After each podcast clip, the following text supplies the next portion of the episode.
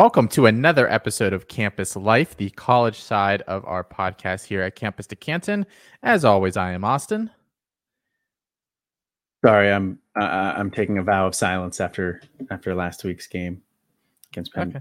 against Iowa. I will be not I will not be speaking the entire portion of this show. It'll be our best show yet. Perfect. All righty, Sorry, I'm still I'm still salty one of the best weeks of college football that we've had uh, this year for sure. Probably the best we'll have, the best I can remember in a really long time. Just a lot of not only high scoring games, but just good games as well. You know, some games where someone goes up and there's a massive comeback, some games where it's just both teams going back and forth. I mean, it, it was just some big time performances. It was a great, great week. We have some really fun headlines to discuss here. Oh yeah, no. Uh, aside from my obvious dismay here, uh, the rest of the week was actually really good. Um, you know, I mean, we saw Bama get upset. You know, we saw Arkansas and Ole Miss went down to the wire.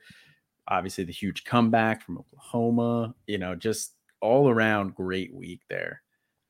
That's what makes college football great, right? That's why everybody loves it, and it's uh, superior to the NFL in everywhere, every way, obviously. obviously.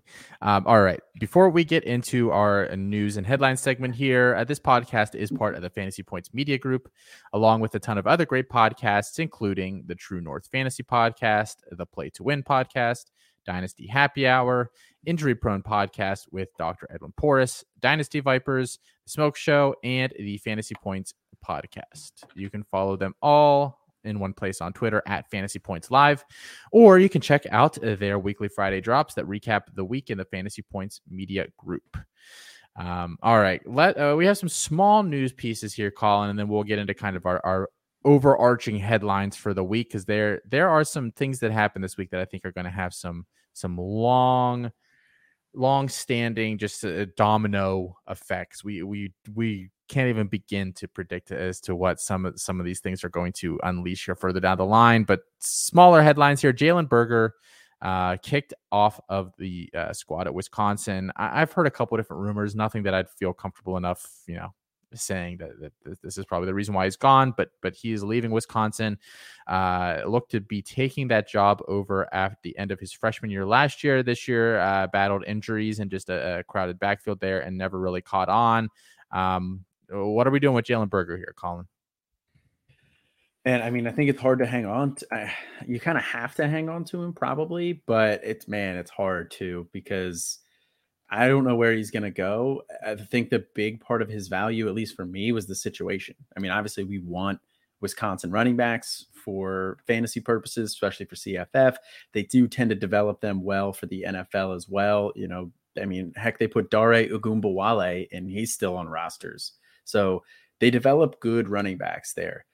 And now that Berger's not there anymore, I, I don't think I'm not really interested at all. Like I'm not acquiring him. If I have him and I have somebody else on waivers that I really want to pick up, which it's a little thinner this time of year, so maybe not, but he's I would consider cutting him, but you probably can't. You can't until we see where he goes. Right. Um like he's from Jersey. Rutgers would be a good spot for him. I, really think it would. I mean, they don't have a, an incredibly crowded depth chart there at running back. Um, they bring in a four star next year, at least as of right now. Samuel Brown, I believe is his name. He's from the Philly area here in Pennsylvania. Uh, I believe he's like a low, low four star, um, but but he is committed to go there. Um, so Berger would be an interesting ad there, and I think um, Schiano could be the guy to kind of uh, uh, maybe instill some discipline. I, I mean, assuming that that that, that needs to be done. I, I don't know. Uh, you know, a, a, great kid that's been kicked off a team. So, um, right. yeah. Uh, but but I, I, I think we have to wait to see where he lands before we can make any more broad sweeping generalizations. He has fallen quite a bit in my rankings, though. If he was like a top, or he was like in the 30s, I think, for me for most of the year um, and now he's like in the 70s or 80s. I mean, I it's a buy window if if you're uh, not competing at all this year, and you know you have some bench spots to to uh, play around with a little bit. I guess I, I I haven't seen him move at all, so I wouldn't feel comfortable kind of gauging um, value. I don't know. Would you pay like an eighth round freshman pick for him? Mm. I think I would. maybe, but I like I said, the big thing for me was his situation. Even if he goes to Rutgers, I mean Isaiah Pacheco is there now. He's like fine, but I don't really want to start him week in and week out. So I don't know how much I would want to start Berger if he ended up at Rutgers. I mean, Rutgers is a, a, a building something though. Like it's it's going to be this slow kind of build over the next couple years with Gavin Wimsatt already there. Like we know, you know, unless he transfers out, that that Wimsatt is is going to Rutgers. That's the QB of the future. You've got they've got like a top ten or twelve uh, recruiting class or something for this year. Obviously, that will drop a little bit once some of these bigger name guys that haven't committed anywhere yet uh, choose their spot. But they'll, they'll finish no worse than twentieth, I would guess and that's mm. not a bad spot at all. I mean, what was Penn State this year was below 20, I believe. Um, and, and uh, there's there's schools around there that are pretty decent size. Yeah. So, mm. I mean that that yeah, I think that's a good spot for him. I think that'd be the best. And a lot of these kids, when something bad happens, you go back close to home. You go somewhere familiar. Um, so that's our that's the official show prediction. Can I say that? Um, yeah, yeah, I'll let you speak for me this time. Okay. Well, you said you took a vow of silence, so I can say whatever I want. Jalen Berger. That's a good uh, point. The uh, the official C2C pod uh, guess for where he ends up is Rutgers. We will see uh, if that comes true. Second piece of news here: Kayshon Boutte is confirmed out for the rest of the season. He suffered a lower leg injury, making uh, a spectacular catch, as we've come to expect from him in the fourth quarter of their loss this weekend to Kentucky.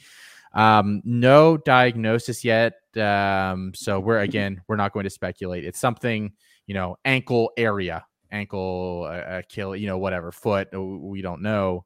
Um, does this hurt him at all in your eyes, Colin? No, not really. I mean, if it was an Achilles, then I then maybe um, like if he ruptured his Achilles, because that's just a tough injury to come back from. So that may knock him off his per- perch at the number one overall receiver for me. But even if it was an Achilles, I don't think it would drop it that far. But since it doesn't sound like it's that, I mean, we don't really know what it is. It's kind of vague, but it doesn't sound like anything that's going to be long term, um, you know, or hamper his future. So, nah, it doesn't really move him down for me at all. I'm still very high on him. Uh, and I'll still be very high on him, even if he d- would elect to sit out next year. Yeah, wouldn't shock me at this point now. Um, unfortunately, um, it, that's just the nature of of how the game's evolving here now. Um, LSU is absolutely effed on offense now. We're going to talk a little bit about that later, or at least I'm going to talk a little bit about that later. Yeah. Um, to the point where like I would never feel comfortable starting Max Johnson anymore. Like I, they've not gotten the running game going at all this year. I mean, it's just uh, Coach O's gone at the end of the year. Yeah, at at the latest. Like I, I don't even know if he makes it through the year, but there's no way he comes back. Right, I which mean, is so weird given that he just won a national championship two years ago. Yeah, I mean, I guess you can make the argument it wasn't his team, and really, you know, Joe Burrow, kind of those guys, kind of carried. I, I Joe Brady, like I, I, I don't know what the excuse is there for him. Um, but yeah, I have a really hard time believing he's there in 2022, especially with all the other extracurricular things going on at LSU. All right, third piece of news here, Colin. Trayson Potts, we talked a little bit last week that he was held back after their game against Indiana, went to the hospital um, with some sort of health condition, uh, not disclosed. We still don't know exactly what it is, but he has been confirmed out for the year here. Um, so no more Trayson Potts this year. We talked a little bit last week about who's going to pick up the slack there, whether it's Cam Wiley, whether it's uh, Marquise Irving, although he's a, a smaller back. Um, uh, this is uh, Ky Thomas is there. This is kind of going to be a wait and see um, but there's another offense there. Like I just don't know if I would ever feel comfortable starting anybody from that offense anymore, at least until I see something there. Yeah, I completely agree. Because I, mean, Bucky Irving had the most carries out of like the running backs, but um, they also had a, a, guy who's listed as a quarterback, Cole Kramer, uh, who ended up like having the most carries last week after you know aside from Potts with eight carries. So I don't know if he's transitioning to running back. I'm not really up to date on Minnesota's, uh, you know, eh, who they're transitioning from position to position or anything like that. But even, eh, you know, I'm not really that interested in any of these guys until we get a clearer picture because, uh, uh you know, Ky Thomas uh, didn't get any carries last week, uh, and neither did Cam Wiley. So I don't know how that backfield's going to shake out. Uh, I'm kind of just avoiding that as well, like you were saying. Yeah, I mean, go up, go pick up like if Marquise Irving or he was available in like one or two of my leagues that I looked at, I went and snagged him. Just if any of these guys are on, are out there walking around, stash them. Shit, you could have a league winner if something happens. Uh, as unlikely as that could be, I mean, at some point, you know, next man up, just you know, doesn't necessarily cover it anymore. Last piece of small news here, and then we'll go into some headlines here. Colin D'Eriq King, quarterback from Miami, done for the year, confirmed today. Uh, he will be having shoulder surgery. Um, this ends D'Eriq King's 12th season in college, um, in which no, he's been around for forever. Um, I, somebody, I think it was uh, Mark Paust uh, at Fat Paust on Twitter. If you don't follow him, a, a big Devy guy. Um, who who speculated is this the end of D'Eriq King's football career? I think that's an interesting question. Yeah, I think it's an interesting question. I, I think probably yes. Um, I does he have any more eligibility left? How many games did he play this year? That's a good question. I actually don't know. Um, I can't like I can't imagine Miami would want him back. No, like I'm he just hit a point could, where it's if like, he really wanted to play, he could go transfer to Go to Western FIU. Kentucky. We were just talking about that before the show. Ugh, that'd be gross. No thanks. Um, he he only played three games, but I don't know how many times you can just like. Well, it would like, be I think I medical yeah, red shirt. I think you still have to get a special exception for that. He's been he's been in college six fucking years. Like his his graph on Sports Reference like doesn't fit on the fucking page anymore. Like. Yeah, I, I think his his football career is done. I don't see him as a viable NFL prospect. I don't think Miami would want him back, even if he could come back. His best hope, if he ever wants to play again, like I was saying, is go somewhere to a G5 school or something like that. But I mean, I don't even know if he'll be able to do that. He may not even want to do that. You know, he at this point, how many injuries, you know, he may just be like, all right, let me hang it up. I, he probably has a master's degree. He's been in college for six years. So go do something with that master's degree. Yeah, so uh, people were speculating he might go into business. He's really done well with the navigating all these NIL, NIL deals and stuff. That would be a cool thing um, yeah. as one of the the first names in there to kind of uh, parlay your experience into a career. Um, I can't see him getting drafted though. I mean, at this point, that he's been he's ended two seasons in a row injured. He, I mean, he's been in college for forever. He doesn't have uh, the best profile anyway. Um, so I, I think I have a hard time telling someone to drop him if because especially if your league just has like unending, um, yeah, IR spots or whatever. But like if it really came down to it, and I, you know, I ran out of IR spots, and I have a bunch of other guys already on there, and I really need to make a pickup for something. I it it wouldn't be that hard for me. No, because I like we said, I don't even think he play next year. So you would just be putting him on your IR spot if you don't have anybody else there, just because that's an open roster spot and you're just hoping. But realistically, you're going to drop him at the end of the year anyway. Let's make C2C leagues more complex by having your CFF and then it forks off into the CFL or the NFL, depending on what uh, where guys end up, and you have both of those. C2C, C2C. Yeah, that'd be to, Canton, to Canada. Yes, exactly. That'd be fun. That'd be a fun concept. Um, if I knew anything about Canadian football, I would uh, be all over that. All right, um, let's talk some big situations here. We've kind of been burying the lead a little bit uh, with you know, give sprinkling in some of the little pieces of news. Here are the big ones this week, Colin. Um, Oklahoma quarterback situation. So, um, for anybody that lives under a rock and or just uh, was not able to watch any of the Oklahoma Texas uh, Red River Red River shootout game this weekend, uh, Spencer Rattler started for Oklahoma. Generally, just did looked how he's looked all year through an interception. Throwing late, throwing into traffic, making bad decisions, just did not look good. Lincoln Riley benched him. Finally, after uh, you know the past couple weeks, we speculated it finally happened. Caleb Williams, uh, the number one overall quarterback in the class, stepped in, started out the game uh, fine. He kept in it, and then in, late in the second half, just guided that offense to the win, 55-48. Um, it, it was 38 to 20 at halftime and he brought them back. They won 55 48. Caleb Williams went 15 for 24, 211 yards, two touchdowns, another 88 yards, and a touchdown on the ground. Um, I think the performance is even more impressive than that. But Colin, uh, talk a little bit about it. This has to be his job moving forward, right? You cannot go back to Spencer Rattler after what happened here. No, I honestly I don't I don't think you can. And I mean, Caleb Williams came in and he looked good. He threw the ball well too, which is, you know, one of the things that I thought would take some time. Now, granted, they were playing catch up, so they really had to throw the ball. So I'll be interested to see how that game script works and the game plan looks moving forward. But yeah, I think Caleb Williams has earned that job. Spencer Rattler got benched last year. Uh, they had Tanner Mordecai. Maybe they could have gone to him last year, but you know they they kept him. He, he he righted the ship a little bit, and then this year just has not been able to get it on track. And then his behavior after that loss, honestly, too, is I don't see how you go back to him. He, I don't know how other guys in that locker room would want to play for him anymore after that. I mean, he wasn't out there celebrating the big win in the Red River rivalry. It's a huge game, a huge comeback win, and he's not out there celebrating with the guys. He's he's walking his way to the locker room. Um, you know, he wasn't high fiving Caleb Williams after any of those touchdowns or anything like that. I, I don't know how any of those guys would want to play for him if he if they did try to go back to him, but I don't think they can. I, he's going to have to transfer somewhere else because this is Caleb Williams' job now. He was really impressive. I'm already just going to eat the L.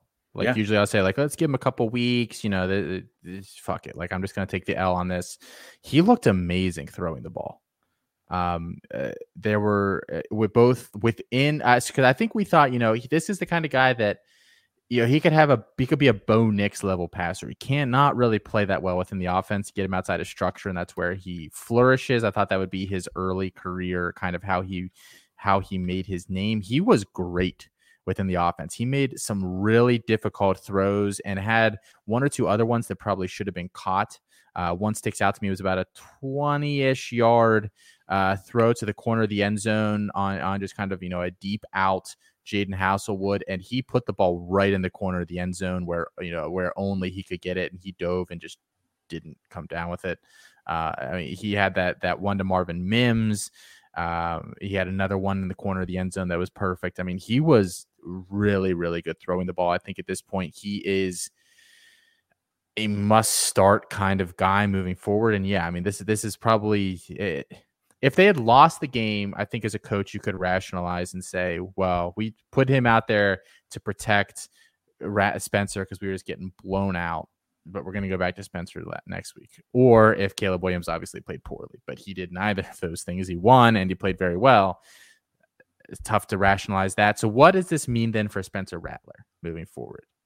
You said he has to transfer, right? I mean, yeah, I think he has. Where's to. it going? Do, do, you think there's a chance he just goes to the NFL, or do you think he he definitely is going to transfer somewhere? No, I think he has to transfer somewhere because how I don't see an NFL team that would take him after getting benched mid-year.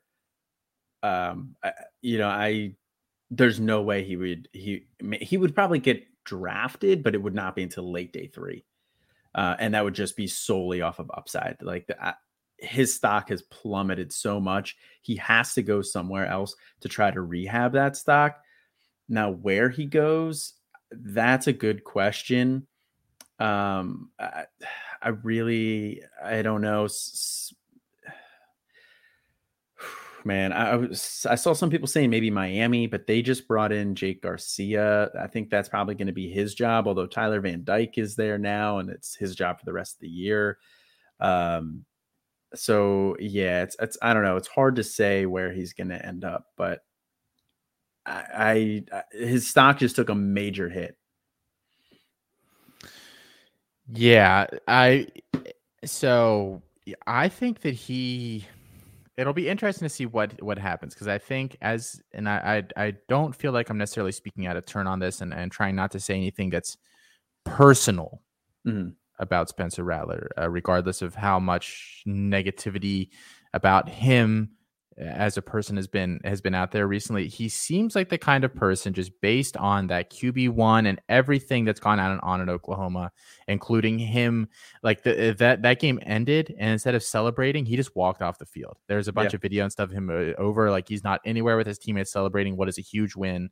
Um, I think that he's almost so arrogant that I don't even know if an agent told him you don't go to the NFL. I don't even know that he would listen.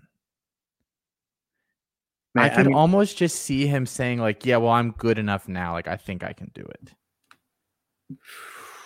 Man, I, I mean, that would be that would be a shock, and that would just be a horrible decision. Someone will take him as a transfer, and I think he'll get drafted. Mm-hmm. Even if he came out this year, he'll get drafted. Like I said, late day three, but like I don't, I, I don't know how any NFL team could take him after getting benched midseason and after the way he reacted to that benching. I, I don't see how anybody could take him on the first two days of the draft. And the tools are there. Some team will will talk themselves into it. I mean, do we remember Jamarcus Russell? Who had like zero intangibles. He had negative intangibles. I'm not saying that expense Pats are allowed to be in talk for the 101, but I mean, I mean, I think it's we know more now. Um, just as a public one, I, am assuming NFL teams know a little bit more now too. Uh, so I think they've revamped their draft process a little bit. I don't know. Maybe Jamarcus Russell doesn't go number one if he comes if he's around again. Although the way swing the quarterback position is swung back, maybe he does. I don't know. But yeah, all the tools in the world for Spencer Rattler. I just that would be the epitome of arrogance, like you said, if if he if he tried to come out after this year. Felix and I, we do a headline segment, uh, shameless plug alert here on Coast to Coast every week. Um, if you guys aren't tuning into that around 11 p.m. Eastern Standard, we kind of break down instant reaction, all the games uh, on, on, Saturdays. Uh, and we talked about this situation. I said, you know, usually, and as we talk about Jalen Berger, they these guys kind of go back closer to home when things really don't work out. When there's a crash and burn situation, you go back to where is familiar uh, around your family and you kind of rebuild it. Well, Spencer Rattler's from Arizona. Unless Jayden Daniels declares, I cannot see them wanting to bring in the no. trouble that is Spencer Rattler. So then your other options are Arizona, which I really doubt that he uh, he he thinks and he is like above Arizona's level. Like let's let's be honest with ourselves. And then even if you talk about like Southern California, USC has their QB of the future. They're not going to go out and get a mm, Spencer UCLA Rattler. Doesn't. He's not a Chip Kelly quarterback though. No, he's not. I but. don't think Chip Kelly wants anything to do with somebody who is um, a strong personality. Let's say I just don't think that would be something something that would fit in well with him. Other than that, what's in Southern California? I mean, you've got Fresno. I don't think they would take him even. Man, I, I, don't know. I don't know that he would does, go G five. Like, I don't think I, he would. He's. I think he's too arrogant to try to go G five. Um, but uh, I don't know how Fresno wouldn't take him. So what else is around there? Like New Mexico, Nevada. Like you know, there aren't a lot of other decent football schools. Yeah. in that ballpark. So maybe he looks goes Texas home or Ta- not not Texas University, but one of no, not Texas University, not UT. Sorry, the state of Texas. Like so, where like like I a mean, TCU or Texas Tech. Um, TCU has Duggan coming back. Like that. That's like all these schools. I, I, unless you just are Houston? super desperate. Houston, maybe. I mean, you, I think I think the school has to be very desperate for a quarterback. I'm not saying like you know they're like Vandy level, but you know, desperate for a quarterback. They feel like the rest of the team is probably good enough to do some things, and they're willing to take on any baggage that might exist there. Those those are the criteria, and there just aren't that many teams eh, that can do that. I I, I honestly yeah. don't know. LSU. I, I, I well, really no, don't they, know because they're bringing in Walker Howard. They still have Max Johnson. Man, I don't know. I, I honestly I have no idea where where he goes. You know, we gave you guys our, our official guess for Jalen Berger. I have no official guess. No. For for Spencer Rattler. I really don't. Washington State. Him and Rolovich would be a murder suicide. Somebody kills the other. It's just no other way out of that situation. Um, yeah, I have no idea. I'm just spitball. I was just throwing schools out. So last question for you, and then I have one more like question that requires 30 seconds that I did not put on the show sheet here. How big of a bump are we giving the wide receivers at Oklahoma now with a competent, uh, what looks to be a competent passing quarterback? Um, I'm actually holding off on bumping them up. Okay. Um, I know you said you're ready to just eat the L uh, after one week, and I'm, uh, you know, I got the napkin tucked in, I got the the fork and knife out, ready to cut. I'm cutting it up into little pieces, but I haven't eaten it yet. Um, I I want to see another game um, out of out of Caleb Williams. I want to see a different passing game because Texas was not ready for him. I don't think, and the game script there, uh, they had to throw the ball. They were down a lot. They were down the entire time until the very end. So I want to see how things kind of shake out before I bump any of them up but I am ready to bump them up very, very soon. And uh, to answer, to give a, a better answer to your question, where I'm not just hedging the whole time, um, I think Mims and I think Willie, uh, Mario Williams would be the two that would see the bump. I'm still kind of out on on Haselwood. um, uh, Wease to maybe Mike Woods Jr., but it's really just going to be Mario Williams and Marvin Mims that get that will will likely get the bump for me soon. It's amazing what happens with a, a, seemingly crowded wide receiver room when a staff misses one year of evaluation, like Wease yeah. and um, and Haselwood. Obviously, both highly rated recruits, neither developed, and now um, seems like there's some room there. Yeah, I mean, Mims was the big beneficiary, scored almost 30 points and half PPR this week, um, and a large majority of that uh, once Caleb Williams came in. So if they have some chemistry there, um, we, we shall see. And then my last question for you, Colin, and I want you, uh, and we're both going to answer this in 30 seconds or less. Okay. Where is Caleb Williams now for you, ranking wise, at the quarterback position? Um, we are about to update our rankings, and, and I should have those pulled up for me to to give an exact answer, but I don't have them pulled up right now, and I know you want to keep this short. So to answer your question, he is very, very solidly in my top ten, likely hanging out around five to six. You have him at six right now. Just further, yes. And okay. do you want me to read off like what you have there? You have Bryce Young, Sam Howell, wow. Quinn Ewers, DJU, Matt Corral, Caleb Williams, CJ Stroud, Spencer Rattler. Those are your top eight. Rattler needs to fall a little bit further. Yeah, I think um, he should probably be out of my top ten. Um, I have time to do that since I'm the one who updates the rankings. So that's going to change. But Caleb Williams at six, I like that. I, am comfortable there. So I dropped Spencer Rattler to 13. He's right below Grayson McCall for me. Uh, I have Caleb Williams at six also. And I have updated mine. That that does it updated, but he's behind Bryce Young, Quinn Ewers, Sam Howell, Matt Corral, and CJ Stroud are the five guys ahead of him. So um, Interesting. So DJU has fallen that far for you? DJU is number nine. Whew. Yeah. Malik Willis, uh, seven. Jaxson Dart, eight.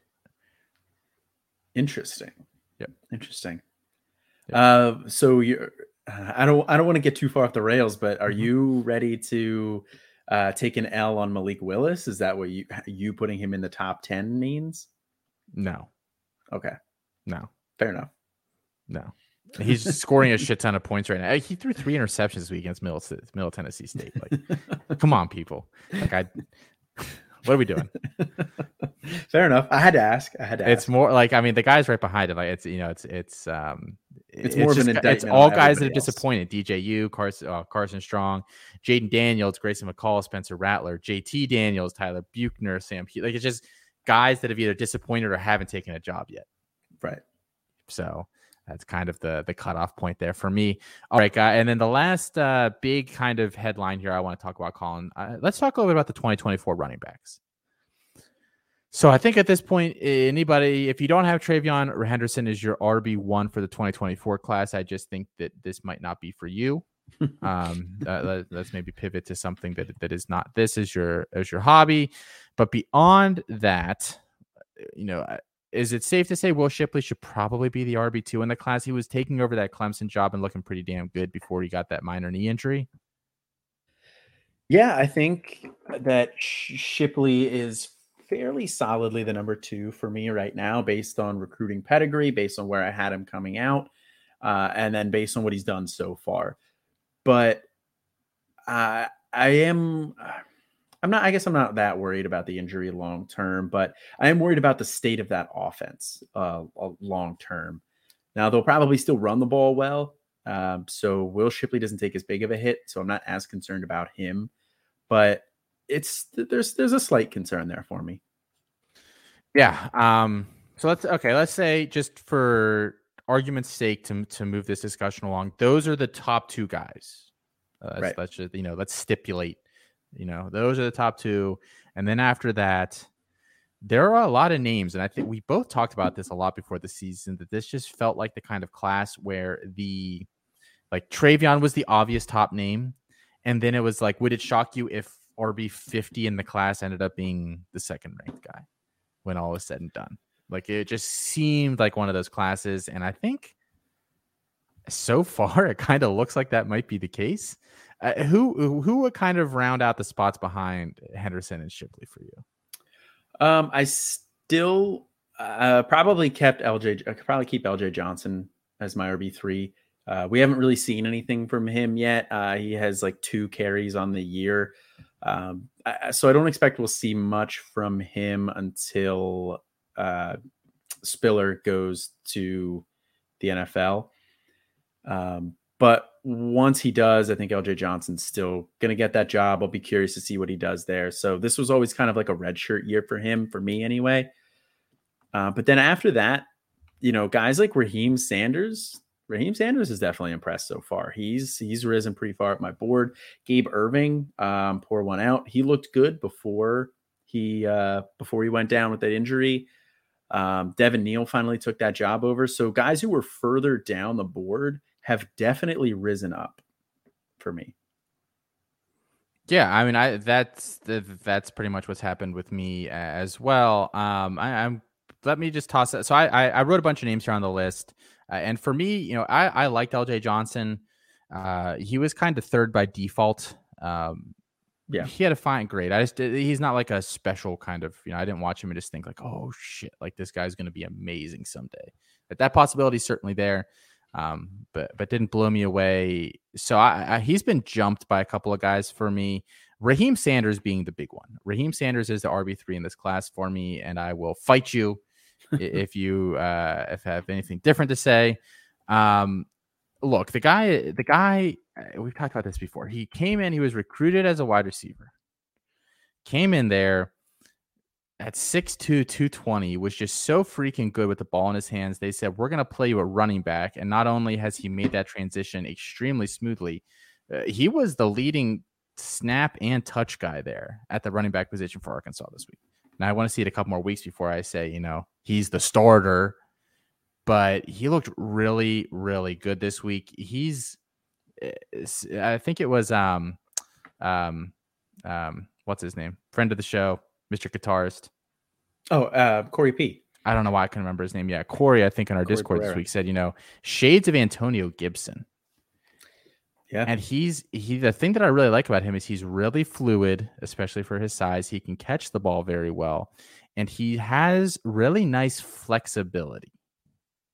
He is not stiff at all, especially you know like hips uh area. So a little bit of that wide receiver background. Yes. I think he's really really good. I did and he's he's going to be great there for the next couple years at Arkansas. How do you feel about um uh, like what are we doing with Kamarro Edmonds at this point? How far have we dropped Kamarro Edmonds, who hasn't taken that job, but in fairness, nobody else has either. So maybe he'll get a full offseason here to fight for it. Yeah, I mean, he might have a, an offseason to fight for it here. Um, you know, Caleb Hood, he had like one decent week there, um, nine carries, 66 yards, and a touchdown against Virginia. Uh, but then he had no carries the week after that. Uh, you know, he, and then he didn't do anything this past week. Uh, although they were were they on bye? Uh, UNC? No, they yeah. lost. They, they lost, lost to, to Florida State. Right, right. yeah, he didn't do anything this week. So they wish they were on bye. um, so it's it seemed like he may have had the the number two job there, but now it seems like that's back up for grabs. So maybe Edmonds does take that, but I, I still like Caleb Hood a lot. Uh, I still would put Caleb Hood ahead of Edmonds in my rankings.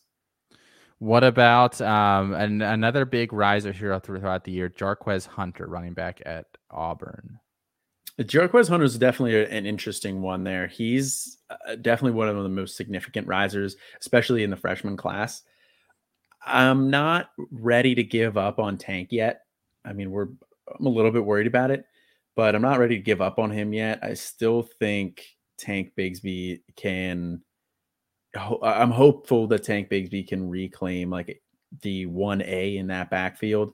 Um, but Jarquez Hunter, just by virtue of being the one B in that backfield, definitely has to rise. I still have him behind guys like Devin Neal, behind guys like Trevion Cooley. Um, I, I, still, I'm still a, a, big Byron Cardwell guy. Um, Donovan Edwards still ahead of him for me as well, just to name a couple guys off the list. So he's definitely risen. I don't know if he's in my top 10 yet. He's probably fringe top 10, somewhere in like the 9 to 12 range. Trevion Cooley, who just, uh, by the way, has started to get more run there uh, for right. Louisville. Um, so good news there for him. Yeah. Um, uh, those are kind of all the names. I mean, AJ Green, we didn't talk about at all. Uh, another guy that I think has looked pretty good is going to be a nice one-two punch there. So, what are you uh, top five in that class, Colin? Did we did we talk about Donovan Edwards either? We didn't really talk about Edwards. No, no. I mean that's kind of the other big name uh, that Blake Corum has taken over that backfield. Yeah. Um, and so I mean, it might be another year before we see him unless he's transferring. Yeah, I don't think he's going to transfer. I, I, think Hassan Haskins is is he a senior? I think so. I think, I think he's a senior, so he'll be off, and then it'll be the Corum and Edwards show. Uh, I don't, I don't necessarily see him transferring. I still have him. Um, uh, uh, I still have him up there.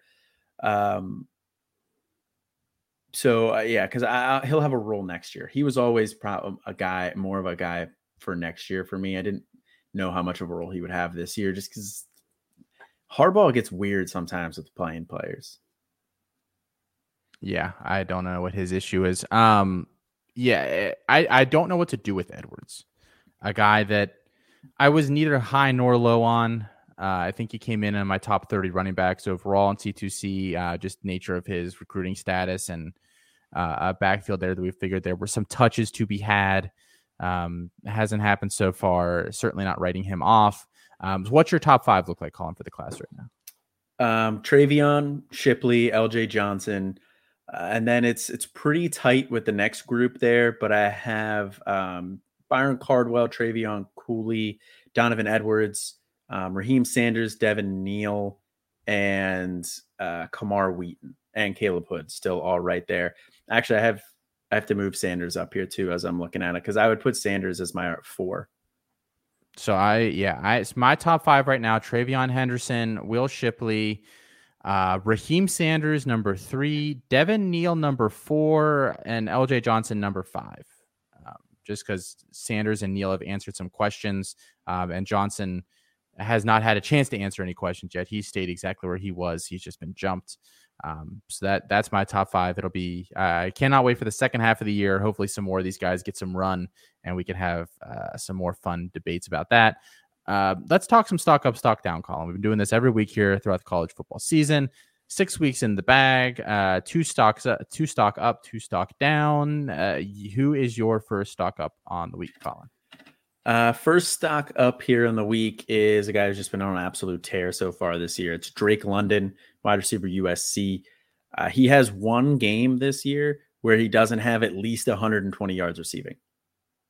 Uh, one game with that, with less than 120 yards receiving. He has two games with less than 10 targets. I mean, he's just been the entire offense there this year. Uh, eh, you know, so he's is he the wide receiver one on the year for fantasy? He has to be. If he's I'm yeah, not looking at it at the moment. Let's pull. I'm it not up here, either, but he's. I would think he is. Um, the only one I could think of would maybe would be Jerreth Sterns because I, I know they had their Croppers had a huge year too. Very true, but either way, massive CFF producer, and then you know I, I, I have not watched a lot of uh, the USC games, like sat down in depth and watched and broke it down to see how he's doing. Um, as you know, in terms of answering kind of some questions that we had, you know, we wanted to see him create a bit more for himself, um, particularly on the outside. So I have not gotten to sit down and watch a lot of that yet, but I just by virtue of those stat lines in the CFF pers- um, perspective, definitely a big stock up there. And then size, he's got the size, he's got the you know solid athleticism. He's a basketball player there too, so he's checking a lot of boxes. Uh, he's a guy definitely stock up for me, but he may drop if I have if I dive into the tape and I don't love you know what I see for him creating for himself because like I said that was one of my big questions that I had. Yeah, he still isn't um, creating for himself at all. I can answer that question for you. Um, so I think he's going to be a very interesting uh, case when he is the NFL. Um, so actually, he is wide receiver two mm. on the year. Um, let me sort by fantasy points per game just to make sure. Actually, on a points per game basis, he's wide receiver four. Do you want to guess the three oh. guys are in front of him? You already you named one of them. Sterns. Yep. Cropper. Nope. Cropper mm. is right below him. Interesting. Uh, Calvin Austin. Yep. Calvin Austin number see Jerreth Sterns number one. Calvin Austin number two. Number three will shock you. Jayden Reed. No. Ah. Um. Hmm. That, that, was, that was the answer the last time it would shock me.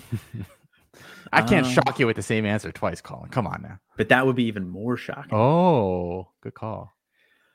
It's Jordan. Uh, it's Jordan Downs. Addison. Oh, Addison. Yeah, Downs is number six. So he named all the other five. um, yes, Jordan Addison is number six and half okay. PPR, or number three and half PPR. Um, so yeah, um, London's been smashing. We said all offseason though, like that's you know he's going to catch a ton of passes this year. I mean, Slovis can't throw to anybody else. He's not very good. So that's a fair point. But I, still, it's it's a better. I mean, he's he, he's got to be on pace to break um to, to do better than what Devonta Smith did last year, I would think. I mean, he has 64 catches, 832 yards so far, only five touchdowns. Um, but scrub. I mean, he's just been on an absurd pace so far this year.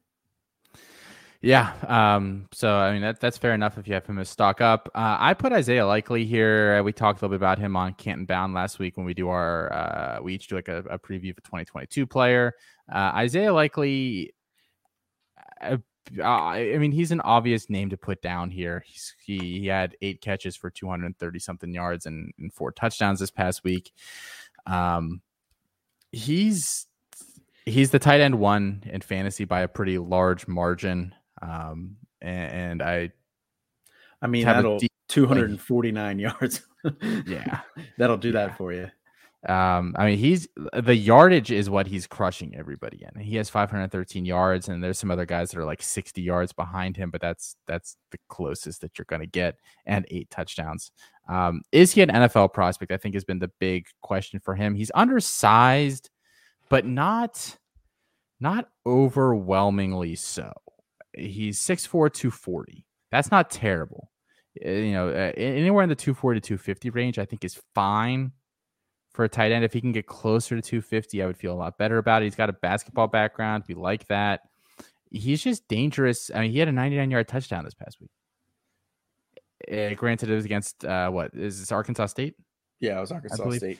Uh, so, but I mean, still, uh, he, he's dangerous in the red zone. He, he's pretty good at high pointing the ball after tight end one or tight end two, I mean, I, I, think it's pretty wide open. It wouldn't shock me if he ends up being the third guy to go. Senior Bowl will be an interesting thing for him. Um, I, I like him. I, I, I, I do, and I think that he could be an NFL guy. Maybe you know he's probably never going to be a, a Kittle or a Kelce or one of those guys, but can certainly be a Mike Gesicki level fantasy value. Yeah, Yeah, I don't see any reason why he couldn't be one of those. Like, if you don't have one of the top tight ends and you're just kind of like throwing darts and hoping from a week to week basis that you land on Dalton Schultz, yeah, I could absolutely see Isaiah Likely having that type of an NFL uh, future. You know, where he just he'll latch onto a team, he'll have a solidified role, he'll put up some decent weeks, he'll put up some dud weeks for you. But yeah, no, I, I like Likely. All right, uh, stock up number two for you, Colin. Uh, stock up number two for me, Payton Thorne, quarterback, Michigan State. Uh, look, we we highlighted a little bit earlier, you know, how the state of quarterbacking in college football right now is not really where it has been in years past. There's not a lot of QB talent out there right now, at least that has showed itself. Um, but Thorne has looked good. You know, uh, he had you know, he has two games with four touchdowns. He only has two interceptions throwing the ball. He brings a little bit with his legs. He's got two rushing touchdowns. Um, you know, he's completing over 60% of his passes. You'd like to see that a little bit higher, especially against um, teams that are not Youngstown State and Western Kentucky, because those have been um, two of his better games. But back to back 300 yard games here this week. And it's not really like a fantasy friendly offense. Um, so you know he's he's getting a he's taken a very very nice step from last year where we saw him where he you know kind of struggled in in his spot starts enough so that they wanted to bring in a transfer Anthony Russo, uh, a guy that we thought was going to take the job, but like I said, Payton Thorne's taking steps forward. Uh, he's looked pretty good so far. He held you know held on to that job. Yeah, um, I mean, that offense has been. I think if you had said the explosive uh, Michigan State offense under Mel Tucker at the beginning of the year, you would have gotten some weird looks. Um, they he's turned that program around. A major kudos to him. I don't think he'll win Coach of the Year. Uh, he could. I mean, I I, I don't I'm, think he will, but he should certainly be in the top three or so. He should, he should be a finalist. I mean, it's yeah. it's been incredible. That team was pretty bad uh, when he got there. I'll be interested to see how they do once we start getting into some of the the meat of the Big Ten play here, because like we were talking about a little bit pre-show, that I mean, Michigan State, Michigan, Ohio State, and Penn State, all four of those teams still have to play each other. So I have no idea how the Big Ten East is going to shake out. I mean, Ohio State still has to be the favorite, but I'm less confident in them than I was at the beginning of the year by a pretty significant margin. I mean, they have some pretty glaring weaknesses on the defensive side of the ball. Looks like you know CJ Stroud's got the offensive side working here, but if if you told me Michigan State knocked off Ohio State, I wouldn't look at you like you were crazy, like I probably would have two months ago. So they're six and zero oh right now. Um, their remaining schedule, just to toss it out there, is they have Indiana this week. They have a bye, and then they have Michigan, Purdue, Maryland, then Ohio State, Penn State to end the year. That's a pretty difficult schedule, even if Maryland is not necessarily what we expected. Neither is Indiana. I would expect them to win both those games. I mean, but going if even if they they lose the Michigan, Ohio State, and Penn State games uh, and win the other three, a nine and three season for them is awesome. Yeah, that's 100%. a great result for them. I think they would have been happy to be bowl eligible at the beginning of the year. Um, so good on them. Congrats to Mel Tucker and those guys for continuing uh, to fight on here. Um, so my second stock up. Okay, I'm finally admitting defeat on this one, guys. Jameson Williams has to be a stock up. At the beginning of the year, he was all special teams and you were hoping he would just break one. But at this point, he is the go to wide receiver there uh, for Bryce Young. He, he looked at him early and often in that game. Um, had some big plays that weren't just him running deep fast. Uh, he, he, was actually running routes, uh, beating corners, um, especially doing some nice work in the intermediate game, an area where I thought that that maybe he wasn't so capable. That's great news for him and for his draft stock. If he can continue to show that he's not just a fast guy, uh, that that will bode pretty well for him. Um, so so stock up there for him. I think he's the hot the got the Bama wide receiver that gets drafted the highest at this point. Yeah, I don't think it's a bold take at all.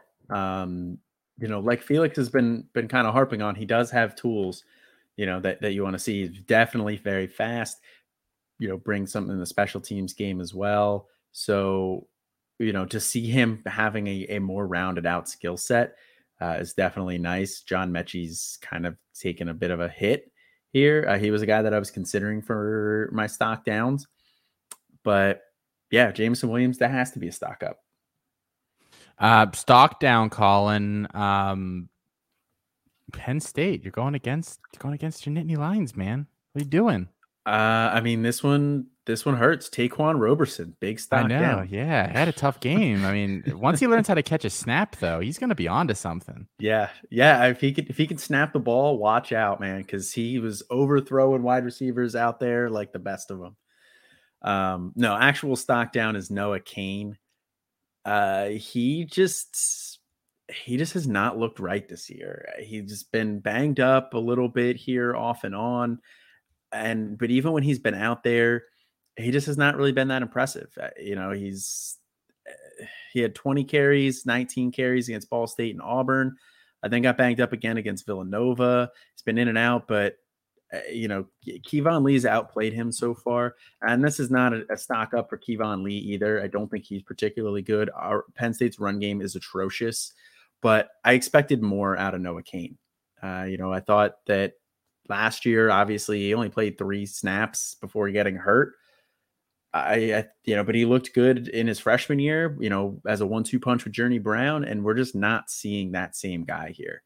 Uh, so he's he's definitely a guy who's taking a hit for me. Yeah, um, a guy that we thought would would kind of cement himself is maybe that fourth or fifth back in the class, and and has not done that. Uh, been surpassed by a lot of guys there. I have a very I have a very odd take on, my first stock down here today. Um, because this player hasn't been injured. Well, I mean, I guess he's been like banged up, but like it, it, he's he hasn't played at all this year, and it, it's he you know he hasn't had a season-ending injury. Quinn Ewers stock down. Uh, mm, Quinn Ewers stock down. CJ, the way CJ Stroud was was playing, I think it was um, it, it was easily arguable that you could say, okay, fine, Stroud gets the rest of the season or whatever. Ohio State goes 10 and 2, and then they fight this offseason and Quinn Ewers wins the job. That was a very easy prediction to make as as little as two weeks ago. And then CJ Stroud came back from that shoulder injury. He looked fine last week, and this this week he looked really good. Um, looked at what we expected him to look like again. You know, uh, two he's cut down. He's not really making bad throws anymore, and he's he's just starting to get it a little bit. Uh, he has that offense humming there, and now I think it's going to be a much more difficult sell to give Quinn Ewers that job. So what are we doing? Like, where does he does he stay there? Does he go somewhere else? I, uh, what happens there? I think it just whereas there was basically zero uncertainty with him before the year, I think there is a tiny bit starting to creep in, and so that's a stock down for me. Yeah, I mean, I think that Ewers by moving his timeline by escalating his timeline and coming into college early, he put a real squeeze on himself and Ohio State because either either CJ Stroud flopped and then Kyle McCord got to step in because Quinn Ewers got there so late that he was never a realistic option to start in this offense. With how many other good quarterbacks they have, and you throw even Jack Miller in there, um, I I don't think Quinn Ewers was ever going to start a game this year. So if CJ Stroud did struggle, you know, it was going to go to Kyle McCord, and Kyle McCord's another guy that we like. So Kyle McCord would have also had to face plant, and they're both coming back next year. So does Quinn Ewers really want to waste two years of his eligibility as the best QB prospect? Uh, since is he was he better than Trevor Lawrence? So twenty four seven said so, and okay. um, I yeah, I think Lawrence was a point nine nine nine nine, and I think he was and he's a one one point up. Yeah, yeah. So the best QB, pro- better a better QB prospect, Trevor Lawrence coming out. I don't. He's not going to want to waste two years of school. So uh, unless he can just wow everybody and force them to play him over CJ Stroud, which I don't even know if he could do. Yeah, a lot of uncertainty here now around that. And I don't, I, I think he's going to have to transfer. I don't know where he would go, though, Pitt. honestly. yes. Pitt. It's all, The answer is always Pitt. Uh, you know, we'll we'll take him over there at Penn State. Um, you know, any other he could go to any other school in the country except for maybe Alabama with Bryce Young ahead of him. You know, and I, I don't know who he couldn't start over. Maybe Caleb Williams. I don't know. Maybe they wouldn't want to start him over Caleb Williams, depending on how. Yeah, I don't Williams think ends the year. I don't think they'd be clamoring to replace Caleb Williams there. Yes. So you get two spots, and then everywhere else is open. So where does he go? Georgia? Does he go back to Texas? But Texas is bringing in um, Maalik Murphy. I don't know. Uh, but like you said, a lot of uncertainty. Yeah. Um, poor Jordan Whittington got hurt again this weekend. I feel bad. I just want to hug him. Yeah. And, you know, stock down Jordan Whittington. He has, you know, one positive note for this year. It's the most games he's played in his entire career um, with six. That matches his uh, previous total uh, through college. But again, he's hurt and he just cannot really stay on the field. And then even when he is on the field, this is Xavier Worthy's show now. Uh, I think he showed that the past two weeks. This is Xavier Worthy's show, and we're all just we're, we're all just watching. And Jordan Whittington is going to have to take a back seat there as well. I he, I don't see him having any sort of a lead role at any point in time now with him there. And you know, so even if he is on the field, what do we really expect out of him? yeah, I. It's always something different with him too. It's collarbone right now, right? For for Jordan yeah. Whittington, I mean that just unrelated to anything else that's ever happened there. Um, I don't know. I don't know. He'd been really good this year. I mean, I know Wait, Worthy has been the boom bust guy, but Whittington's kind of been the steady Eddie. I think they complement their skill sets pretty well. Um, so I feel bad for him. I do too, and I, I, was having a hard time coming up with another stock down here. So that was that's why I went with with Whittington was another injury here, but also because after aside from week one, uh, where he had 113 yards, uh, he's only been over. He had a 32 yard game, a seven yard game, a 35 yard game, a 30, a 79, and a 93. So he's had some decent games in there, but he hasn't been all that steady. It's been it's been pretty hit or miss. Yeah, well, you know, go away. Asked you. Who's your other uh, stock down?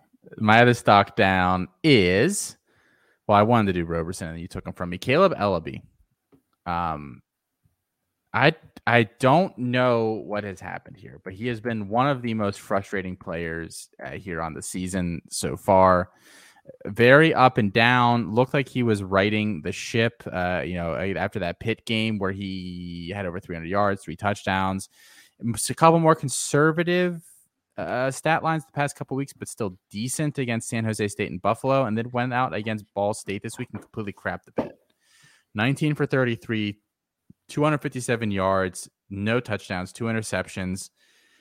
The the MAC games are the ones that he should be dominating. I I, I don't know what's going on there. That whole offense is, is severely underperformed this year. I, I just, and he's at the head of it. One of my favorite buys this offseason. I have a lot of him. Um, so I really wish he would start doing something. and I, I gotta hope, I guess, with this MAC schedule coming up, that you, I, I don't know if you can sit him. I, I just, so it's so it's he's just one of those annoying players like that. Yeah, he's gonna get you like 20 fantasy points probably a week, but well, I want more than that. Exactly. From a, for a quarterback, you know, with some of these other guys that some of the stat lines they're putting up, like I think Tanner Mordecai is averaging like 43 fantasy points a game or 40, something like that. You know, Bailey Zappe's up there too, Brennan Armstrong, all those guys, guys you could have had later than Eleby. Um, you know, Eleby is one of the rare zero QB misses so far this year. Um, but you know, he's just he's still putting up okay numbers where like you can start him, but he's not going to help win you any weeks. He's annoying because like Preston Hutchinson is another miss, but you could have dropped him by now. Yeah, he's he's not still annoying you. Kaleb Eleby is very much still annoying me. Um, all right, let's talk a little waiver wire, Colin. The the waiver wire is starting to get thin here. I mean, this is why you kind of uh, are aggressive early in the year if your league allows that, because uh, it just gets slimmer pickings as the year goes on. We kind of figure out some more of these teams. We have some names here. Uh, some we feel more confident in than others. Let's start with uh, Garrett Shrader, quarterback for Syracuse, one of uh, Campus to Canton's um, Chris Moxley's uh, deep, deep sleepers for the year. He's really taken that job over um, and, and, has been really, really good the past few weeks. Uh, had another big week this past week. And the thing is, he uh, can he's good with his legs. Uh, and, yeah, you know, even above his arm. I mean, rushing this year, and it's he's played six games, but he hasn't really played six games. He's got 412 yards rushing already, and eight touchdowns. Yes, um, he, he's he's definitely dangerous that way. He yeah. elevates that offense.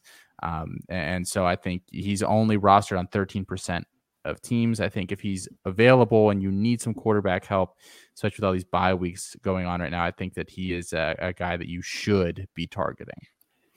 Yeah, absolutely. Especially for the the legs, like you said, he back to back over back to back weeks over 100 yards rushing, 178 yards rushing this past week against Wake Forest uh, in an overtime loss, and then the week before that, 137 yards rushing and three touchdowns. Like those are running back numbers. And then he also he doesn't add a ton in the passing game, 150 and 160 yards back to back weeks, um, two touchdowns, one touchdown, but that's still something. You know, uh, he's been very good the past couple weeks here for uh, for fantasy perspective, and uh, you know this week is a tough matchup against Clemson, uh, but the rest of the ACC schedule not looking that difficult. No, uh, that the ACC that that gives him a nice little bump there. Um, next, Jalen Naylor, uh, we felt a little obligated to put him on here because he had such a huge uh, week this past week. Had a couple fifty plus yard touchdowns, uh, five for twenty, five for two twenty one and three. Uh, Jayden Reed was pretty quiet there overall. Uh, he's only eight percent rostered on Fantrax if that offense keeps playing well, I mean, you want pieces of it. So I, th- I think he's worth a stash. I mean, because there's been guys like Khalil Pimpleton and um, uh, yeah, I'm trying to think of some other guys that have just been like CJ Johnson, like guys that we thought could be pretty fantasy relevant this year that have been disappointing. Jashaun Poke. So um, I think that he's he's can slot in, take one of their spots on your team, and you can hope for something. Yeah, absolutely. I mean, you know, I, I wouldn't necessarily uh, expect the week that he had last week with 221 yards and three touchdowns, but the week before that, 128 yards. The week before that, 82 yards and two touchdowns. So, you know, he's he's had fairly, some good production the last two weeks here. Um, started off the season slow, but you know he's really turned it around so far. And you know, like you said, with the way Michigan State's offense has looked, with the way Payton Thorne has looked, you know, eh, yeah, absolutely. Um, go pick him up. Eight percent rostered. I was one year too early here, guys. On Cameron Rising, quarterback at Utah. I talked a lot about him last offseason as a guy that I really, really liked. Transferred there after his freshman year from Texas.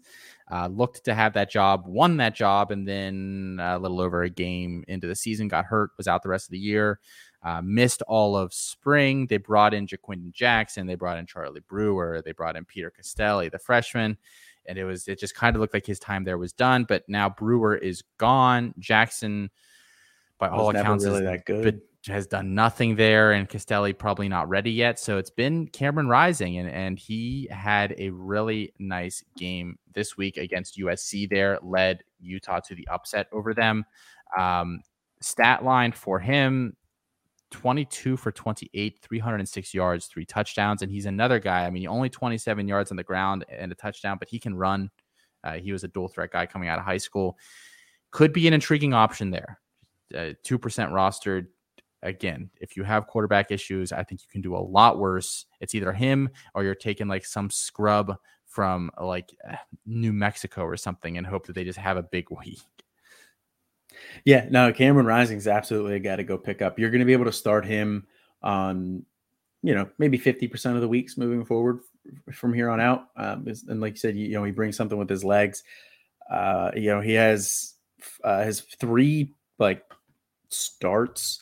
Um, he has 46 yards rushing, 32 yards rushing, 27 yards rushing, and then the touchdown this past week. So, you know, you're looking at some rushing production pretty much every week. Speaking of another guy that we loved this offseason. I think we probably I would I would uh, dare you to find a podcast that talked more about Hendon Hooker this offseason than we did. I doubt you can. Outside of Rocky Top. we said he should be the starter there all offseason. The coaching staff wanted to go with their guy and Joe Milton. Surprise, surprise, he sucked. Uh, Hooker has come in and been really, really good the past few weeks, guys. He's throwing over two over 200 yards the past four games uh, a combined 11 touchdowns, only one interception uh, between them, and his rushing totals as well. Uh, 64 yards, 23, 80, and 66, and another three scores on the ground. He's got the Konami code. I I think he's he's a guy that you have to be starting the rest of the year here. Uh, they play Ole Miss this week. I think he's going to have a huge week. Um, spoilers: he's one of my my must starts later. Um, so is he one of yours too? Yeah, you're making a cute, making a real cute face there. So I figured. Thanks. Um. So yeah, I mean, I, and he is only what he's a little over twenty percent. He's a little higher than what we usually recommend, twenty three percent. But I think that if he's a free agent, go get him. Yeah, absolutely. And I definitely think he's a guy that needs to be uh, rostered way more than that because he's another guy who brings a threat with his legs. He has a, a rushing touchdown in three out of his last four games. Uh, you know, he's got three passing touchdowns back to back weeks um, 225 yards passing back to back weeks as well. I think he's a guy that's just going to continue to put up really nice numbers in a very fantasy friendly offense and bring something with his legs. Uh, you know, I think he's the type of guy that you're going to be able to start in outside because I think did they get Georgia this year? Is that is that um, one of the crossovers? I think I'm, so. I'd have to I'm, double check that, but I mean, yeah, I'm not sure what their which their crossovers are. They'll have a couple games here in the uh in the SEC where you're not going to want to play them. Um, like in Bama against in two weeks, they do get Georgia. That is one of their crossovers. So those two games, you're probably not going to want to start him. But every other game, even against Kentucky, I'm probably still starting him. Yeah, sure. Why not? Um, God, the next name on here, guys. It's time that we start talking about Ladd McConkey and you're saying who is that? Um, listen, there are players that we say nobody is talking about this person coming into the year, and, and, you know generally that means you can find a couple of obscure places that might have mentioned this person. Guys, literally nobody was talking about Ladd McConkey. Nobody. this guy was a total afterthought uh, coming into the year. I mean, uh, a three-star kid coming out of uh, a three-star kid in last year's 2020 class, the 169th wide receiver overall in his class. He wasn't even a top 1,000 player in the nation. He's been Georgia's leading receiver two weeks in a row now. He seems to have a really good rapport with Stetson Bennett. Um, he's keeping. I realize that some of these guys are banged up and whatnot, but like he's out producing Jermaine Burton, Kearis Jackson, Arian Smith, Marcus Rosemy, Dominick Blaylock, Justin Ugh. Jackson, Adonai Mitchell, uh, just all of these guys. I don't. I don't. uh I six foot one eighty five. I don't know. What he's I, I don't know what else to say. I don't know. Call and talk about lads, so I don't have to anymore. One percent owned. Um, put up five for one thirty five and a touchdown last week, and against a decent defense in Auburn. And it's just, I don't know. It's got to be something with him and him and Stetson Bennett. So ride the wave as long as you can uh, if you need some production at a wide receiver, you can do a lot worse than Ladd McConkey. And I, if you told if you told me at the beginning of the year that a guy named Ladd McConkey was going to lead Georgia in receiving, I would have laughed at you. I mean, this sounds like a dude who should be selling cars, you know, and not not not leading the Georgia Bulldogs in receiving yards. But here we are. It's so bizarre so bizarre. I mean, good for him though. I don't. Yeah, I don't know if he can maintain it once JT Daniels comes back. He's one no. rostered right now, guys. I'm not gonna lie. I have one or two claims in for him this week. Same places. I mean, it's not a lot. I'm not breaking the bank, but like I said, you can do worse. Yes, exactly. And our last name here, Mitchell Tinsley, uh, wide receiver for Western Kentucky. Colin, do you just want to talk about him? I know he was kind of your your name that you really wanted on the list this week. Yeah, I mean, he's a guy that I think definitely deserves to be on the list here. I mean, it's back to back 100 yard games, uh, put up seven for 127 against Michigan State, five for 102 and a touchdown last week against uh, UTSA. Um, but he, you know, in all of the games, he's got at least four catches. Uh, it's very, very pass happy offense. He seems to be asserting himself as the number two there. And he's a guy that I have several claims in for. I think he's a guy that you're going to be able to pick up and you're going to be able to start in a pinch if you need him to, and you're not going to be upset about it. I and then he's also a junior, so I don't know how much we want pieces of Western Kentucky's offense without Bailey Zappe at the helm, but if it is more system, you know, you got potentially uh, Western Kentucky's wide receiver one next year.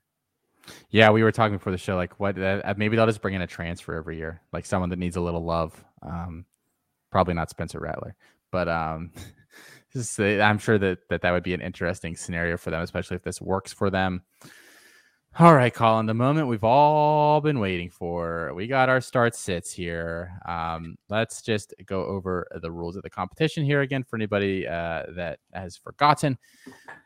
So we give our early start sits here, guys. We keep them a secret ahead of time. Then we share them live here. Uh, we it is okay for us to have overlapping names uh, 10 starts, 10 sits each. And these are non obvious names. We are not yeah. telling you start Bijan Robinson. You know to start Bijan Robinson. And we've instituted a new rule for this week. We are no longer allowed to say start the running back playing Missouri's rush defense. it's just a gimme, it's a free space. Uh, we're not going to do it anymore. Um, so without further ado, oh, I guess so. Last week I went 10 and 9. Colin, not your best week. Seven Not and twelve. week. Seven and twelve. So, and you guys notice those those don't total twenty. Uh, we each had somebody get rolled out late due to injury. Such a freaking crapshoot. That's a good week for us though. A couple weeks yeah. ago, we had like six guys rolled out. Um, so it brings yeah, me. The, oh, go ahead. I was just say the Coastal Carolina game really killed me last week. Uh, I expected them to run all over them. Instead, they pass all over them. So I miss Reese White, Shermari Jones, and uh, Grayson McCall. So call, Colin had the um the what were you smoking sit of the week and Grayson McCall, and I had the ultimate uh dud of the week, and I said start Anthony Richardson. So um we both had a bad one that so yeah, I'm so yeah. I'm 50 50 and 44 overall. Colin is 47 and 43. Uh I'm I'm gonna start pulling away here, baby. I can feel it. I can feel it. Uh Colin, lead us off your first start.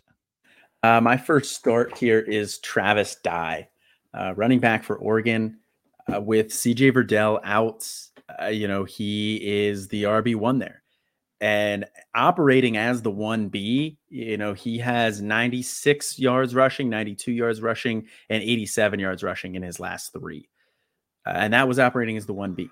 Now, being the lead back in a Joe Moorhead offense, it's very efficient. They like to run the ball.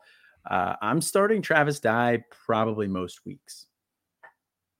Interesting. So, um, my first name here, uh, I'm starting uh, Kobe Pace, uh, running back Syracuse fire or running back Clemson fired him up again this week against Syracuse. As far as I have heard, Will Shipley will not be playing again. Against Boston College two weeks ago. Uh, Shipley's first game out. Pace went 19 carries, 125 yards, and a touchdown against Boston College. Syracuse is a very similar level rush defense. I expect the game to be. It's not going to be super high scoring. I believe it, the the line is about 45 points overall. Um, but I think that he can still have a nice day in an offense that hasn't been able to pass at all. Um, yeah, I like that call. He's a guy is considering. Um, so we can't say start the running back playing Missouri. I found another cheat. Start the running back playing Ohio. Um, I'm starting Kevin Marks Jr. this week. One at, one week after he was a sit for me, uh, because they are splitting carries in that backfield. Buffalo gets Ohio this week. Ohio averages 120 or 243 rush yards against, which is fourth worst. uh, fire up any running back you got playing Ohio. And he's been a disappointment this year too, so I'm sure yes. people are, have not been happy. Start Trey Turner this week, wide receiver for Virginia Tech against Pitt. Pitt is not a very good pass defense, and they play a lot of high scoring games as a result because they have such a good pass offense. I, I think that the um, the, the line for the game is at 58 points, and I think that might go up a little bit as the week goes on. Probably will touch 60 if I had to guess. So I like some of the Virginia Tech wide receivers here, and I'm going to bet on it being Trey Turner. This is a big bye week week again, guys. I so it is. I mean, you're going to be digging deep for some of these. Yeah. Um, and Braxton Burmeister is expected to play. He, he had a shoulder injury. Um, he's expected to go as of right now. So, uh, yeah, I, I don't I don't hate that call. Uh, my next start here is Devin Neal. Um, again, one week after a sit, fire him up this week. Texas Tech just got absolutely gashed on the ground by not only Zach Evans but also Kendre Miller. Uh, so uh, you know, and Devin Neal is starting to get going a little bit here. Uh, I, I like Devin Neal as a start this week. I also have Devin Neal, and all I wrote was Texas Tech is terrible defensively. Enough said. Fair enough. Uh, I will also take the running back on the opposite side of this one in SaRodorick Thompson. Kansas is also really bad. They are the third worst team against the run. They let up 251 rush yards per game. Uh, and Thompson it seems to be over his injury that's that he started the year with the mysterious injury here. I ran for 118 yards and three touchdowns and added two catches for 79 yards last week. Again, Kansas bad. Start SaRodorick Thompson. Um, yeah, he had a nice week last week. Start Braylon Allen against Army. He had a nice week last week, as we talked about earlier. Um, Berger has been kicked off the team. Somebody has to take over there. Why not Allen? And um, Army has faced a pretty terrible schedule. So, you know, they have a decently ranked rush defense, but I don't think uh, when pushed by a solid rushing offense like Wisconsin is, that they will fare very well. Uh, my next start here is Tanner McKee. Uh, Washington State, they're not a bad pass defense, but they're not good either. Um, I, I think that Tanner McKee's going to have no trouble throwing against them. Stanford's running game has really not been good this year uh, overall. They really had to rely on the passing attack and Tanner McKee.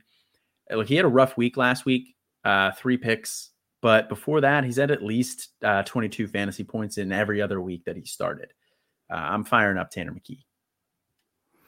Um, yeah, I got burned on Chance Nolan against them last week, so um, best of luck to you. Um, so here's one. Ontario Brown has quietly had uh, two pretty nice weeks uh, for NIU in a row. Um, they play Bowling Green this week. Bowling Green has the 96th ranked rush defense in the country. Northern Illinois has run the ball 11th most uh, in the country. And there is a disclaimer that I'll slap on this. Uh, Harrison Waylee's been out the past couple weeks with an injury. I don't know what that situation will look like if he's healthy, and there has been no indication whether he will actually play this week or not. Um, so if Waylee ends up um, become like being active, I might not start Brown, but in, you know, in the interim, I'm gonna I'm gonna say start him. I think Waylee. I think Waylee was supposed to play last week. Yeah, um, they always say that shit. Yeah, that's the thing. Like Waylee was supposed to play last week. I actually got burned. I started him in a place and I didn't have a lot of other options because of bye weeks. And then, you know, he ended up being a scratch late. Um, so yeah, I do. Okay. Um, yeah. So I, I, I like Ontario Brown though. I, I like that call. Um, especially if, if Waylee sits because that rushing attack has been pretty solid. Uh, my next start is Kevin Harris. Um, there's kind of been a theme here. It's early on. It's been guys I've, I've said to sit before, but uh, they get Vanderbilt this week. Vanderbilt's atrocious. Uh, and then he had 16 carries last week, which Kevin Harris did, which was double the next closest running back, which was frustratingly Juju McDowell and not Marshawn Lloyd. But uh, it seems like Kevin Harris has kind of taken the lead in that backfield. I still expect it to be split, but I, I, even on 16 carries, he can shred Vandy. Man, Juju McDowell's been an awfully big thorn in the side for a guy that you said wouldn't factor into that backfield at all this year. I mean, I don't think I was alone in thinking that. Just, we we discussed it on the show. That was your response. I don't know. It was, and I don't think I, Uh-huh. was alone in thinking that. Alone Not- on not this, between- alone on this bet- show. You were. Not between you and me, but I'm just saying, like, I don't know if anybody really saw Juju McDowell having a significant role once uh Marshawn Lloyd was confirmed kind of healthy and Kevin Harris was back. But here we are. Fine, fine. Um, so my next one, I literally wrote no analysis for this. Caleb Williams. Fire him up. Don't care. yeah, Is that cheating? I mean, it's it's a smidge cheating, but that's fair. Um, this is the took, only you took week, an oath of silence. Get out of here. this is the only week you can use Caleb Williams. What if he poops to bed this week? This is the only week you can use Caleb Williams. You're just trying to keep me down because I'm ahead of you now. Uh, what's the win percentage on that? Mm, I would still wager mine's probably better. I'll do You're the what, math. 50 and 44. I'm 47 and 43. 50 and 44 and 47 and 43. Yeah, I think yours is still better than mine. Yeah. But it's not by a lot. Um, my next start is the guy we just talked about in the waiver segment, and that is Mitchell Tinsley. Again, back to back 100 yard games, five and seven receptions. He's emerging as the wide receiver two in a pass happy offense. He has three games over 20 fantasy points. Uh, they play Old Dominion. Yeah, who do you, baby? Fire him up. Uh, next up for me, and again, this is a big, it's a bigger name, but I think you might have been hesitant based on the matchup to start him. Mateo Durant, they're playing Virginia this week. Um, and, Duke sometimes struggles just as offensively as a whole against some of these bigger teams, but I, I, I think the game script might not necessarily be in their favor. But Virginia has been fairly susceptible to the run. They're allowing over five yards a carry, and it's projected to be one of the higher scoring games on the slate. Sixty nine points is the uh, is the the line right now. Um, so I think Durant can still uh, score a decent amount, even with game scripts and the matchup itself, kind of the team itself, kind of going against him. Yeah, that's fair. Uh, my next start is Cameron Harris. Uh, Cameron Harris has back to back 100 yard and two touchdown games since taking over as the lead back and being without Derek King. Derek King's done for the year. Uh, I think this offense is going to kind of lean on the run a little bit more. You know, they don't really have that great of passing options. Tyler Van Dyke has been fine as a quarterback, but uh, I think Miami's going to lean the ball or lean on their running game here. And UNC gives up 150 rush yards per game. They're pretty middle of the pack. So it's not an intimidating defense by any stretch of the imagination. Uh, I'm firing up Cameron Harris. Um, my next one here, and I'm finally just admitting that I, you know, this is a total admission that I was wrong. I'm starting Jameson Williams this week if I have him anywhere, and I think he's a must start moving forward. I really do. He's looks like he's the go-to guy there. Man, Felix is gonna be all over you this week after If, he listens to this. if you if you if you listen to the shows on the weekend, Colin, you would know that I'd already admitted this to his face on Coast to Coast. I don't always listen to the to the night show. I mean, we're doing things Saturday nights. I'm sure you are. Um, Saturday nights are boogie nights. You're too cool for yeah. You're you're a lot cooler than me. I just sit at home. You go out and hit the discotheque. yeah. That's what kids are doing these days, right? Yes, the discotheque, absolutely, and thought so. then the roller rink too. Obviously. um, next start, Brian Robinson Jr. Uh, he has 36 carries, 24 carries the last two weeks. He's really kind of emerged as the lead back here ever since McClellan went down. Uh, Roydell Williams has been getting some work, but uh, most of the work has been going to uh, Brian Robinson. He's got 171 yards and 147 yards the past two weeks. Uh, last week, he had four catches for 60 yards, so getting involved in the pass game a little bit as well. Uh, I'm firing him up until further notice. Uh, next up for me is Hendon Hooker. Again, uh, the, so the the line on this game is 80 points. 80 points. Um, I think I'm gonna end up betting the under on that at some point. It seems a little high, but I bet a lot of unders last week and got burned, so I'm a little salty still. But we saw like Hendon Hooker is basically like KJ, just slightly discounted KJ Jefferson, and we saw what a little bit better of a passer. overall. Yeah, I, I mean. Jefferson looked pretty good this past week. Ole Miss can't pressure the quarterback or shit. Right. It's actually really uh, Kitch Jefferson was just sitting back there. Um, so if they give Hooker that same time, yeah. I, but I mean Jefferson crushed them last week. Hooker been really strong as we talked about. So I, I think he's he's a big start this week. He might he might end up being the QB one this week. It would not surprise me at all. Yeah, uh, I also have Hendon Hooker. Um, like I said, uh, like we were talking about earlier, uh, one the total, but two, he's had 225 yards and three touchdowns in back-to-back games, at least 66 rush yards and a touchdown in in back-to-back games as well. There, um, he's a guy that I'm probably starting most weeks moving forward. And my last one here is another big name, but this one has an even more difficult matchup. And I think you would be tempted to really tempted to sit him here. I don't think you do. Sean Tucker going up against Clemson's rush D is I think you still have to start him, even with that. Uh, They're a scary matchup. They've lost some guys on that D line over the past couple weeks. I think they're slightly less scary than they were a few weeks ago.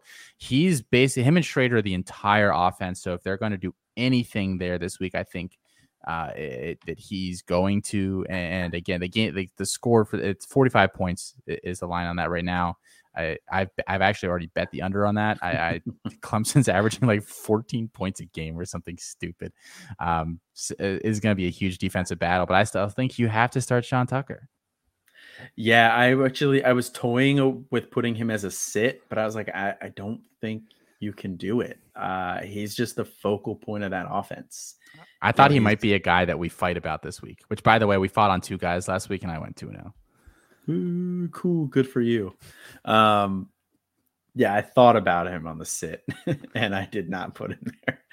Um, Cracking me up. So that's My your- you, you named your ten, right, or no? no, I got one more.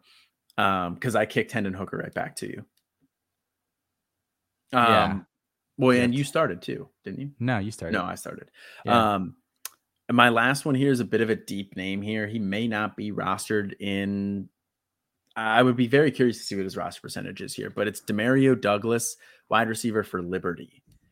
Uh, the last two weeks, 128 yards and 156 yards.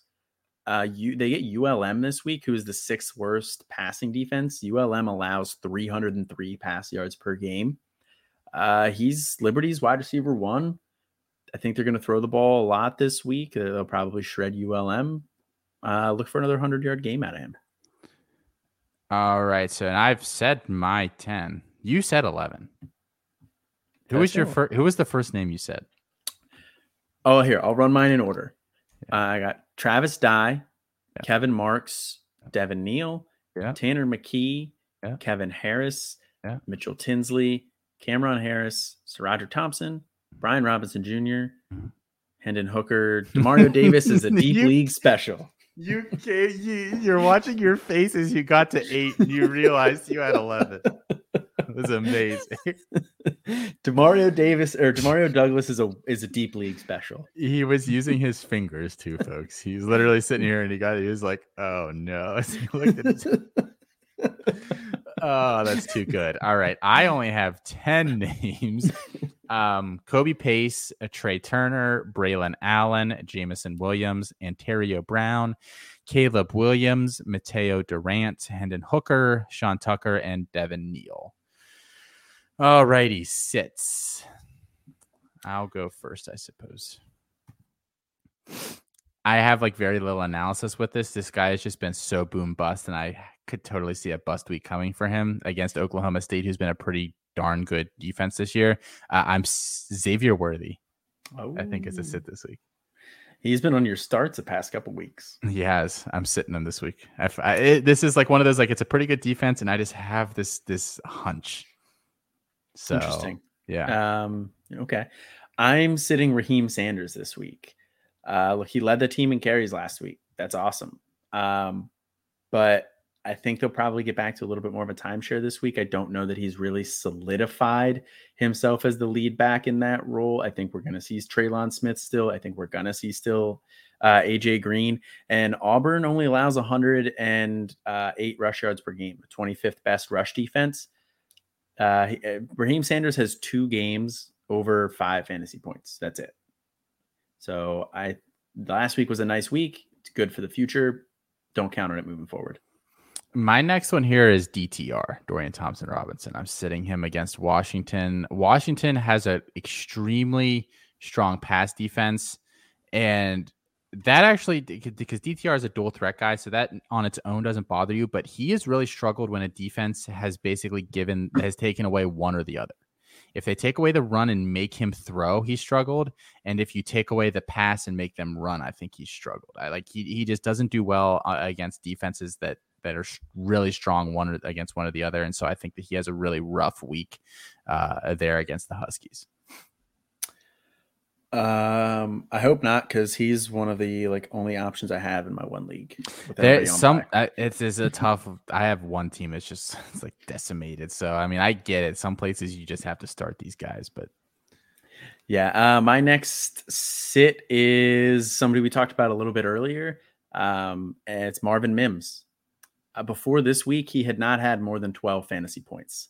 Like it was it was really nice to see Caleb Williams look his way, and I could look really stupid for this one, but I want to see how this offense and this offensive game plan shakes out before I'm really willing to start him. I mean, I'm starting Caleb Williams because he brings so much with his legs as well that I think even if the passing volume isn't really there, even if they kind of scale that back and they lean a little bit more on the run game, Caleb Williams can still provide uh, some really nice fantasy value with his legs there. But Marvin Mims may not get that lucky. Uh, they were playing from behind this past week. I don't think that happens against TCU. So I'm not ready to start Mims yet. Uh, next up for me is Chris Rodriguez, and it's just the fact that they're playing Georgia. Um, that Georgia, is like the worst possible matchup for Kentucky. Um, I think this game might. I mean, I don't think Georgia can score enough to like truly blow a team out unless they're just getting a ton of defensive and special teams uh, scores. But I think that they can. This game might like even though the score is like moderately close, it'll feel over by halftime. I think. What if Stetson Bennett goes uh, five for five for two hundred and something yards and four touchdowns again? How then many? Are, how many are to Ladd McConkey? Is the big question. um, yeah, I have Chris Rodriguez too. Uh, he's been really good all year. And look, I get it. You may not have a better option, but this is Georgia's defense. I'm not chancing it. I'm not starting anybody against Georgia's defenses. Yep. Yeah. Maybe, maybe Bryce Young. Maybe. But even then, I don't feel good about it. Yeah. Um, next up here, I'm not starting Jarek Broussard and this feels like the kind of game where you would because he's playing they're playing Arizona this week. Colorado has just been horrific on offense, guys. They can't do anything particularly effectively. They haven't run the ball great this year. They haven't uh, passed the ball great this year.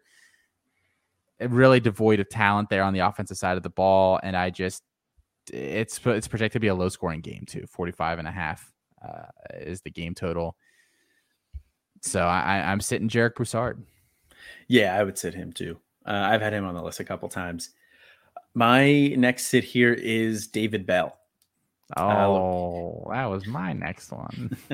look, he's back from concussion. You know, he went six for 120 last week. Uh, but uh, they get Iowa's pass defense, and Iowa's pass defense is a little bit more vulnerable than people think. Um, you know, Taulia and Maryland were moving the ball against them the week before, before Demus went down. Uh, Penn State was moving the ball against them before Clifford went down. Uh, so eh, they're a little bit more vulnerable than people think, but I'm still not starting him. I don't really trust a, uh, Aidan O'Connell. Um, yeah, I also had David Bell. I saw this kicker right back to you. He was my next name as well. Uh, my next sit here is Ainias Smith. Uh, yeah, they they play Missouri, but I think they're going to shred Missouri on the ground. It's a big Isaiah Spiller week here. Um, but Ainias Smith also has no games over 50 yards receiving before last week. Uh, and he had two touchdowns last week. Those are the only two touchdowns he has all year. I Zach Calzada caught lightning in a bottle. I I don't think that happens again. Uh, I'm staying away from Smith. Next up for me is my Georgia running backs. Uh, you know, Georgia has a very strong rush defense, uh, but so is Kentucky. Uh, they've they've been very stout against uh, the rush this year, 28th in the country. And again, there's still there's going to be a low scoring game. I like I don't think there's going to be a ton of opportunity there um, for uh, for Cook and uh, Zamir White and all those guys. So I'm sitting all of them. Yeah, I have Zamir White on my list too. Um, I didn't go with all of them. You could go with all of them, um, but Zamir White also has no games over 20 fantasy points. So Colin's like, I've learned my lesson on that.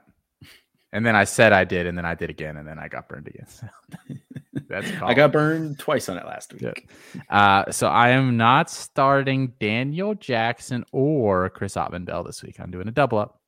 And Nebraska has quietly been a pretty decent pass defense this year. They're right around top 40. They've gotten a bit stronger as the year's gone on. It's a projected low scoring game there again. And I just I I don't trust Tanner Morgan to do heavy lifting, and I don't think the coaching staff does there either. I think they're still going to try to run the ball if they can. Um, I think they'll struggle to score this week, to be honest, and so you know it takes away some touchdown potential as well. Uh, I'll stay in that game. I'm sitting all Minnesota running backs. Um, I did not learn my lesson. no, uh, I don't know who the who the starter is going to be there this week. Um, you know, Minnesota has 193 rush yards per game. They do have a tendency to feed one guy, I have no idea who that one's going to be.